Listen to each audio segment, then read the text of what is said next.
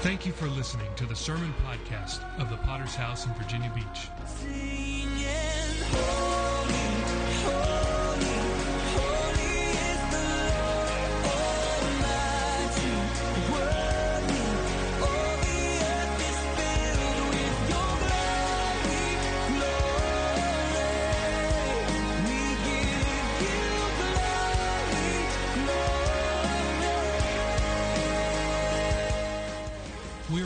Church with a worldwide vision for winning souls, making disciples, and planting churches. We're a Pentecostal church affiliated with the Christian Fellowship Ministries. We hope you enjoy today's sermon.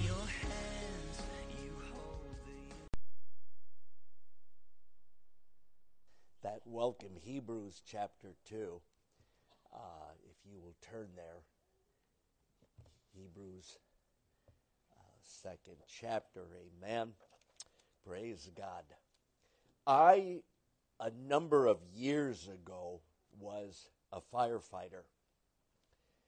And uh, uh, the first day, it was either the first day or the second day of the uh, fire academy, uh, there was a man that was in charge of, of, of firefighter health. This man was a Harvard educated uh, man. He was in the uh, uh, medical field, and he was hired by the fire department to literally uh, keep firefighters healthy. So, as he stood up there teaching this class, he began by simply asking, What is the number one killer of firefighters?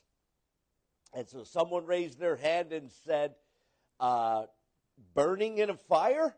He said, No. Someone else said, Getting lost in a smoke filled building and running out of air and suffocating? No. Hit by a car? Nope. Cave in? Nope. Falling off a bridge? Nope. Lost in a cave? Nope. Drowning? Said, nope. Finally, we all gave up. And he said the number one killer of firefighters is heart disease. He says the danger, although it is, it, is a danger every time you run into a burning building, everybody's running out, you're running in. Uh, every time there's an accident on the freeway or on the road and, and you're walking back and forth, it's true, you could get hit by a car in the darkness. But he said the, the deadliest thing that we faced wasn't burning up in a fire. The deadliest thing that we faced was sitting on the La-Z-Boy chair, watching TV, eating Cheetos, waiting for that fire. And the danger is you never feel the heart disease coming on. Cheetos, you never think, you, you, know, when you think of Cheetos, you think of, ooh. You don't think of clogged arteries and cholesterol. And so basically, what he's saying is that neglect is the number one killer of firefighters. Let me say, neglect is the number one killer of Christians. That many times I've I've I've I've pastored so so I got saved in the mid 70s in this famous hot dog stand that you might have heard about. But I didn't sell out until totally both feet in for Jesus until 1980. For years I I I, I played games. Finally, in 1980, I got serious. So people ask me, when you get saved? I said, 1980. Because 1976, I was, I, I was just playing games. Okay. So in those 40 years, I have seen people that came to church with me, served God with me, raised their hands with me, worshiped, went on outreach, guerrilla teams, was in bands and involved in drama. And I have watched some of those people leave the faith. Today, they're no longer saved, no, no longer serving the Lord. I've seen pastors, people that, that stood behind a pulpit of their own and preached the gospel that today aren't even serving God. And the danger, it's not like it was a fornication trap. In other words, that yes, I have seen people backslide because of fornication. I've seen people backslide because of hidden sin or rebellion or n- numerous things. But the majority of the people that I have seen backslide and lose the faith was not because of a sin trap, it was because they neglected their heart. And in time, the faith died away. So I want to preach a sermon that I call Silent but Deadly. And I'm, I'm hoping the sermon doesn't stink. And most of all, I hope that you don't leave this place tonight thinking I'm full of hot air. Should have kept you on the cymbal there. That would have been a great place for a cymbal crash here. Hey, listen, I've been planning this all day, man. It's like I've been waiting to, to use this. Anyway, Hebrews chapter 2, starting with verse number 1. Therefore, we ought to give the most earnest heed to the things that were heard, lest haply we drift away from them. For if the word spoken through angels proved steadfast, and every transgression and disobedience received a just recompense of reward, listen to what he says right here. How shall we escape if we neglect so great a salvation? So let's talk first of all about man's degenerative nature. We tend to degenerate by our very nature. Give you an example. When I was young and in school, I took German. And uh, and and uh, you know I, I, I could communicate you, you know and, and and but the problem is I haven't been in high school for ages and ages. I don't speak German at home. I don't know German people. And as a result of me not speaking German, uh, uh, I can only speak a few words because my ability to speak a foreign language has degenerated because I haven't been practicing. I took algebra a number of years ago. I took a night class and uh, I, I, took algebra, and I'll be honest with you, it, it, it's probably the hardest class I've ever taken. Which, you know, I mean, forget calculus and geometry and all that. I barely, in fact, I know for a fact I failed the class, but the teacher had such compassion on veterans. I'm counting the wrong answers, and I'm like, oh, okay, that's an F. That's enough. And he goes, hey, congratulations, you got a C. And he circled it and he put the test in the. I'm like, wait, wait, wait a minute, wait a minute, uh, Dr. Stewart, can I see that again? Nope, you got a C. Congratulations. You know, but so I haven't done an algebraic uh, uh, uh, equation in years. So right now, if you stuck a gun to my head and said, figure out this algebraic equation, I would say, you might as well kill me because I am not going to be able to figure it out. All I remember is, please excuse my dear Aunt Sally. And that is all. Why? So, why did I forget algebra? Because I haven't been practicing.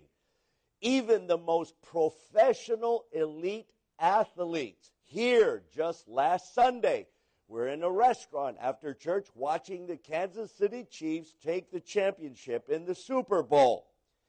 We will pray for those San Francisco fans after service for, for healing from bitterness. And so I'm not a, I'm not a, I'm not a Chiefs fan, so I don't care. All right. And so, but think about this. These men are elite paid professional athletes, and yet they are not going to take the year off. Come next football season, they are going to have spring training. They're going to have stretching uh, uh, seminars where they get together. They're going to be doing some things. And so they must stay tuned. They must stay in shape or they will grow lazy and they will grow fat, flabby. Are you still with me? Okay. We tend to degenerate just by the very nature. This is why when we come to church, think about this. Okay, I've been saved, so on fire, born again, saved to the bone for 40 years. Okay, in those 40 years, I have heard a million sermons on prayer, fasting, outreach, loving people, serving, ministry, uh, uh, uh, world evangelism, giving, tithing, all these things, and then come to church, and then we go to conference, and guess what? Here's sermons on prayer, fasting, world evangelism, giving, tithing, loving people, serving. No doubt you've been in this congregation. If you've been in this church, you've heard Pastor Dragoon on many occasions preach on prayer, fasting, loving people, serving, on and on and on. When you think about it, it's not like you hear these sermons on some subject that you've never heard before. But so why do you hear them again? Because chances are you've probably neglected it since the last time you heard this sermon. You've, you've gotten lazy or neglectful. We're constantly in need of being reminded. The marriage seminars. I made the statement that your marriage, no matter how long you've been married, your marriage must be maintained. Every week, husband, you do a romantic gesture for your wife. Once a month, minimum, get your wife out of the house, get a babysitter, take her out on a date, minimum once a month. Okay? And, and, and why is this? Because your marriage needs constant maintenance. If not, you will grow lazy and your marriage will suffer. 1 Corinthians 9, verse 27. Here is Paul. Now think about this. The Apostle Paul, he is not a rookie pastor, he is not a newbie. This man is an experienced, seasoned pastor. By the time he writes this letter, he is gray haired, uh, balding, no doubt. Uh, he age is taking its toll on his body. He is seasoned and experienced, and yet listen to what he says, 1 Corinthians 9:27, "But I keep my body under subjection, lest by any means when I have preached to others, I myself become a castaway." What does he say is I make myself, I keep my body under subjection. That means I make myself do things I don't want to do. There's not a mother or a father that has not set a plate of food in front of your children, maybe, uh, yeah, you know, and somewhere in there is, say, vegetables, and your child says, I don't like vegetables, or I don't want to eat my vegetables, or I don't want to eat it. And what does the parent in love response to the child? I don't give a rat. You're going to eat the plate. You're going to sit there and you're going to clean your plate. If not, it will be your breakfast in the morning. And if you hate broccoli now, it's really going to stink in the morning for you. So you better eat it now while it's fresh and hot. And so I don't care if you don't want to. I don't care if you don't want to clean your room. I don't care if you don't want to go and clean the dog poops in the backyard. We don't have a dog, but if we did, you know. Okay. And, and, and uh, so, Pastor, why don't you have a dog? Because they bite. You're never going to escape this. You, you realize this. You know, it's like, okay. You know, my deathbed, I'm going to be laying there, and all my friends are going to be, you know, gathered around my hospital bed. And when my last breath, I'm going to go, his dog bit me.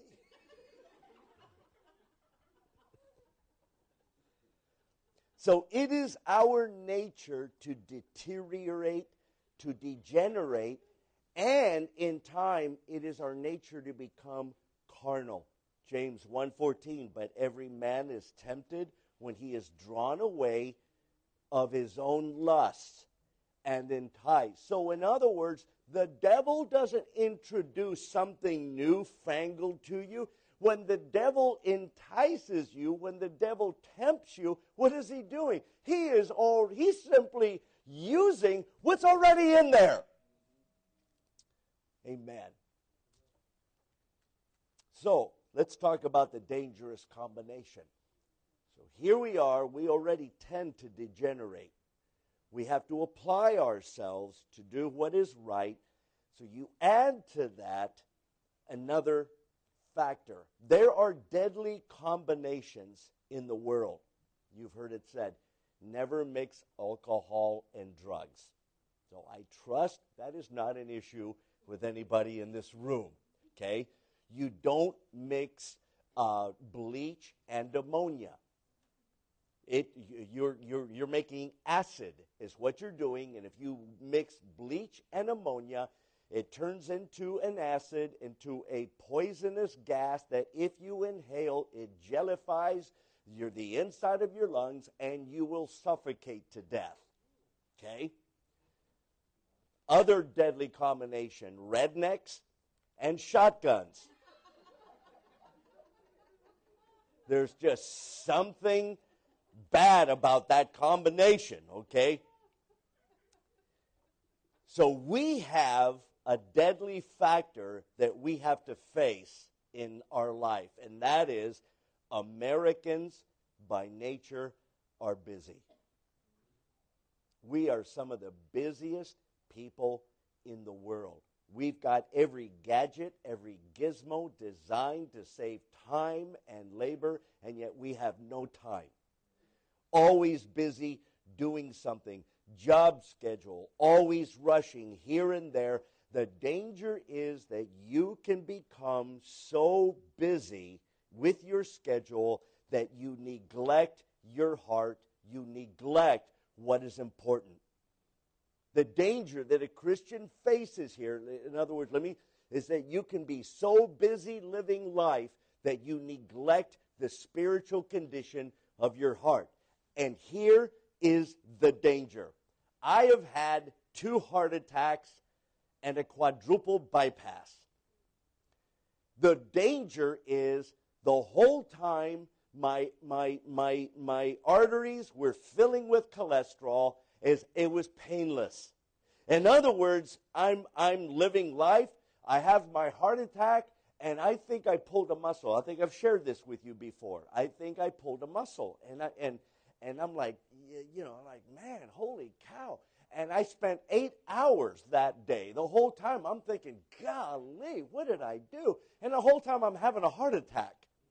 The problem is, is that when my wife finally convinced me to seek help. She says, let's call the fire department, call 911. And I'm like, no, I'm not going to have my friends come to the house and they're going to mock me. And, and, and I said, no, no, no. I'll drive myself to the fire station and at least let them put me on an EKG. Okay. So here we are. We go to the fire station. They put me on the EKG and they find nothing. It's normal. I'm not perspiring. I'm not sweating. I'm not dizzy. I'm not, I'm not clammy. I'm not barfing.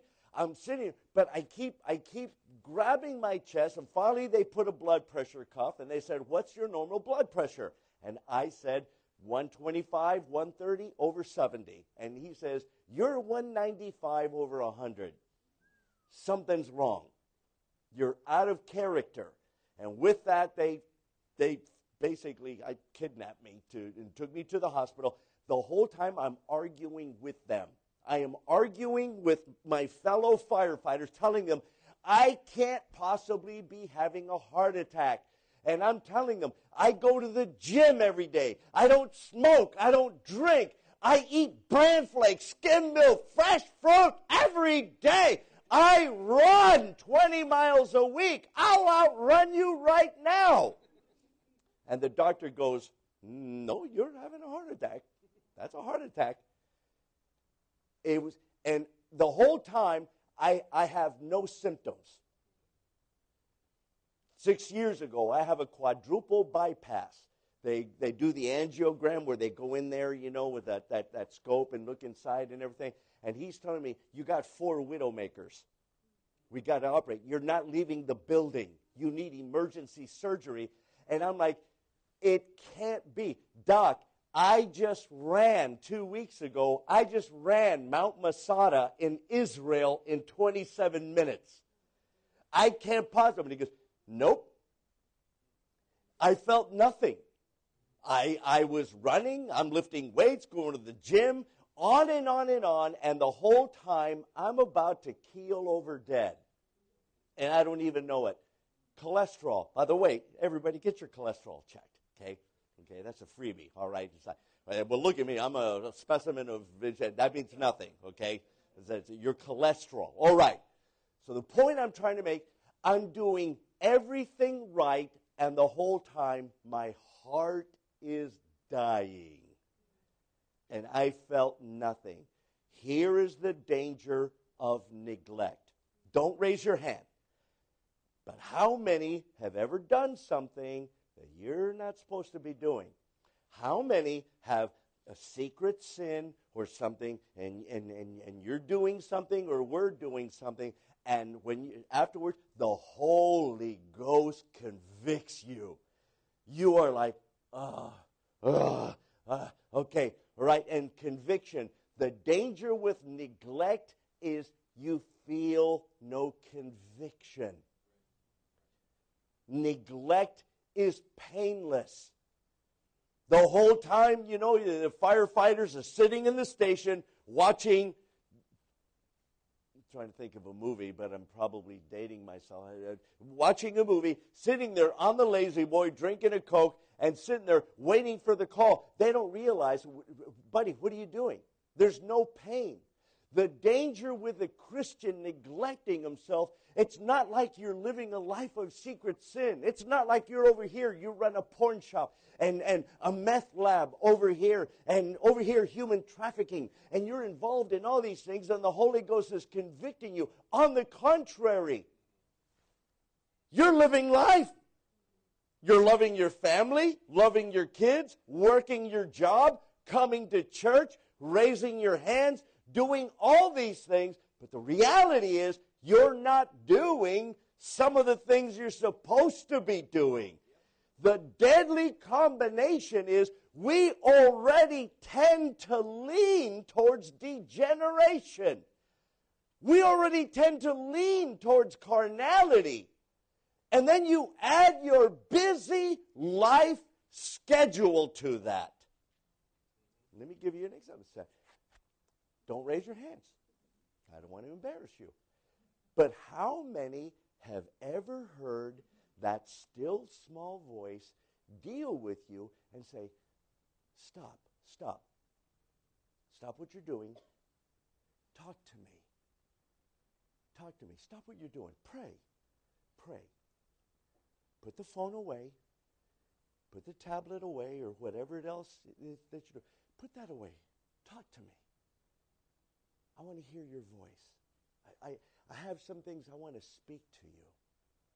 Talk to me. How many have ever heard that voice deal with you saying, you know, why don't you take today and fast? And we're going, I bind you, Satan.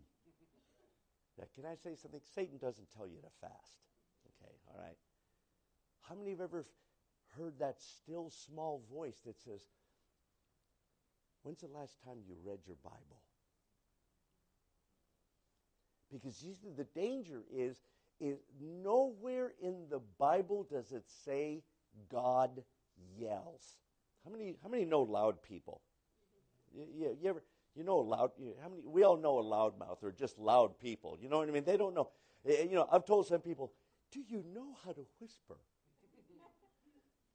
You know, and, and, and, and, and God doesn't yell. He's not a yeller. He's not going to go, hey, you know what? You need to get your head in gear and you need to read. He doesn't, he doesn't do that. He says, put that down. Take your Bible. Put, put, put this way. Go pour yourself a cup of coffee and, and go pray. And, and wives, let me throw this out. You especially have a, a, a, you have to be very careful right here because the problem with being a wife is, is, is especially, you know, people that go, I'm being a wife is no big deal. It's not hard. Ha! I've had my wife, my wife was down here. She had surgery a couple weeks ago. And I'm like, dear God, I'm, I mean, just trying to schedule, you know, you're trying to make a dinner and the kid is running around and, and I'm taking care of this and the phone's ringing and then, you know, where's the four year old? You know, and then I'm running and I come back and the spaghetti is burning, you know. And, and, and so I tell the family, I go, we're eating out. It's a surprise. Kids, we're, we're ordering pizza. Yay, Grandpa's the best. Yes, I am. And I'll clean the kitchen later. But you ladies, especially, you have to make time in your house where, okay, this kid is off in school, this one is playing in his room. Yes, the house needs to be cleaned. Yes, lunch needs to be made. Yes, the laundry and all the other things that go on. But somewhere you have to go, no, no, no, no, no, no, no. This is my prayer time right here. Nothing interferes with this. I'm not answering the phone. In fact, I'm going to turn the phone off because somebody said that it's actually good for the phone. And, and, and, and yes, I know I'm, I'm not going to be uh, uh, uh, uh interrupted. I'm not going to, you know, because, you know, if you're like me, I'm in prayer and then I think of a dozen things that need to be done. Well, just write it down and do them later. How many of the parables dealt with neglect? The parable of the seed sower. Some of the seed fell on thorny soil. And later, what did Jesus say? The, the, the thorns grew and choked up the seed. And he said uh, uh, uh, later, when he clarifies it, he says, The thorns are the cares, the riches, and the pleasures of this world. But think about that the cares. That, that you're, you're doing what needs to be done. This is life. And he's going, but this can push the seed of the Word of God out of your heart. The parable of the wedding feast. Incredible invitation. Come, there's a great wedding. I'm inviting you to come. And one of them goes, Well, I can't. I just got married. The other one, I just bought some property. The other one, I just bought a team of oxen. I got to check them out. These are not wicked things. And Jesus is making them, these aren't wicked things. There's no, it's not like, well, no, I got to cook meth today, you know, and I can't make it. It's, it's work, it's family, it's responsibilities. And in the end, he goes, but they missed an incredible invitation. The parable of the ten virgins. Five of them ran low on oil. And again, they didn't run out of oil because they were cooking meth. I'm on a meth kick here. It's not like they were using the oil for something simple, uh, uh, sinful. They, they simply, living life, ran short of oil, and at the critical time, they ran out. And, when, and, and what's interesting about these is that Jesus would say, the kingdom of God is like this he would say, The kingdom of God is like ten virgins. The kingdom of God is like a wedding feast. And what he's saying is, is that this is what we face living for God. Not living this life of sin, but simply that you are so busy, you don't realize I have totally been neglecting my walk with God. So let's talk about getting next to Jesus. There are going to be times in your life where Christ will come to you. What do I mean by that? There's the story of Zacchaeus. And so here he is. He's a short little guy, and he jumps up uh, on a sycamore tree because he hears Jesus is coming by. And so here he is, and Jesus stops. Zacchaeus doesn't call out to him. Zacchaeus just wants to, he's heard news. He's heard the press about this guy. He's standing there holding onto the tree, looking, and here Jesus is walking down the road. He stops and he says, Zacchaeus, come down. I'm eating at your house today. There's going to be times where Jesus will call you. How many have ever had those times where God suddenly just, just speaks to you, starts dealing with you? As a pastor, there's times, I, I, I got a sermon the other day, and I literally was driving down the street, down the highway from Prescott uh, in conference. I'm going to preach in Chandler that Wednesday. I'm driving down and God drops a sermon on me. I'm talking about I preached this sermon from my notes that I draw, I wrote while, while scribbling while driving down the interstate. That night, people are coming up to me after the service going, Oh my God. Oh my God. I mean, you, you, you know, they're like, Wow. Wow. And I'm thinking, Thank you, Jesus. And there are times that God is going to call your name and He's going to speak things to you. Then there's other times that you'll cry out. Blind Bartimaeus. Jesus, son of David, have mercy on me. And the crowd is telling him to shut up, and, and, and he, he just cries out all the more, Jesus, I need a miracle. Jesus, help me. There's going to be times where, where you say, I'm going to fast, I'm going to pray, I'm going to lay a hold of God. I'm going on a three day fast because you're crying out to the Lord. But then there's going to be times that you're going to have to push your way through the crowd to get next to Jesus. The woman with the issue of blood. And here she is, this infirmity for 12 years. She needs a miracle. Her faith knows if I can get next to Jesus and simply touch his garment, I'll be healed. The problem is, she's here, he's over there, and there's a crowd in between.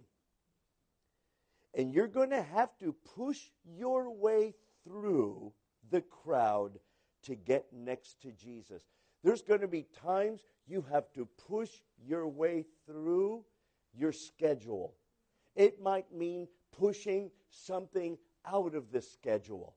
Well, you always go to the gym uh, at 6 p.m. on Monday and Tuesday. Well, I've got revival. The gym can wait till next week. Well, you know, uh, uh, uh, your family, you know, your, your Uncle Tavo is coming to visit, uh, you know, and, and he hasn't seen you. And, and you're, well, Uncle Tavo, if he wants to spend time with me, he can come to church with me. He can sit next to me. You're, you're, you're going to have to push things out of the way. Somebody once said, and you've probably heard this before, if you're too busy to get into the presence of God, you're too busy. There's people that don't come to church on Sunday. Well, hey, overtime, overtime. I make I make double time on if I work on Sunday. Yeah, and you're backsliding too. Eternity in hell isn't worth double time. It can be family sometimes where it's like, no, listen, my children, and now I've got grandchildren that live with me, but my children can tell you stories. Their childhood basically consists of, of me getting off work, running into the shower, getting cleaned up, put a suit on, and, and uh, getting in the car and, and uh, me eating a sandwich on the way to prayer meeting so I can open up the church on time.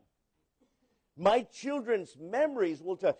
My kids have been born and raised. They've grown up in church. They learned to stand for the first time you know, next to a folding chair. They learned to take a couple of steps in church. Uh, as they got a little older, they discovered the opposite sex. You know, when he's 12 years old and suddenly the, the girl that's been in the church for years and suddenly he notices her and goes, She's a girl. Their memories are, are, are, are uh, in church. But even my family, there was times that, uh, uh, well, you know, softball and baseball and football and all these things. I'm like, no, listen, listen. I made arrangements. I used to tell the coach, my son doesn't play baseball games on Wednesday. I don't care how good he pitches, he's not, he's not going to be there. So you better figure this one out. You better switch with another team and, and, and play Thursdays with them or something like that. But and if we have revival, he's not going to be there.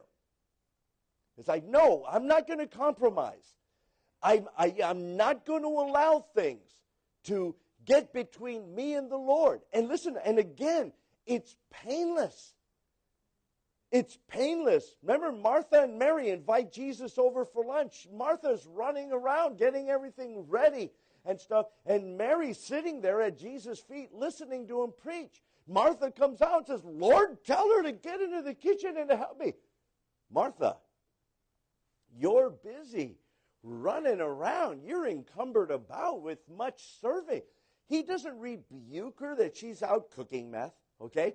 He, he's like, you're, you're doing something fine. You're doing good. You're serving. But the problem is, you're neglecting your heart. Think about this. The Son of God, soon to be the Savior, is sitting in her living room and she's in the kitchen. And the danger is, again, is that neglect is painless. So I want to challenge you this, this evening that somewhere you have to make a schedule like wives, like I said. No, no, no. Once, uh uh-uh. uh No, this is my time in the presence of God. I'm not answering my phone. Or, or it, it might be your schedule. It's like, no, no, you know what? I, I am so, I, I'm involved in this and this, and I do this, and I volunteer over here, and all this stuff. What's the condition of your heart? The author in, the, in the scripture says, How shall we escape if we neglect so great a salvation? Let's bow our heads.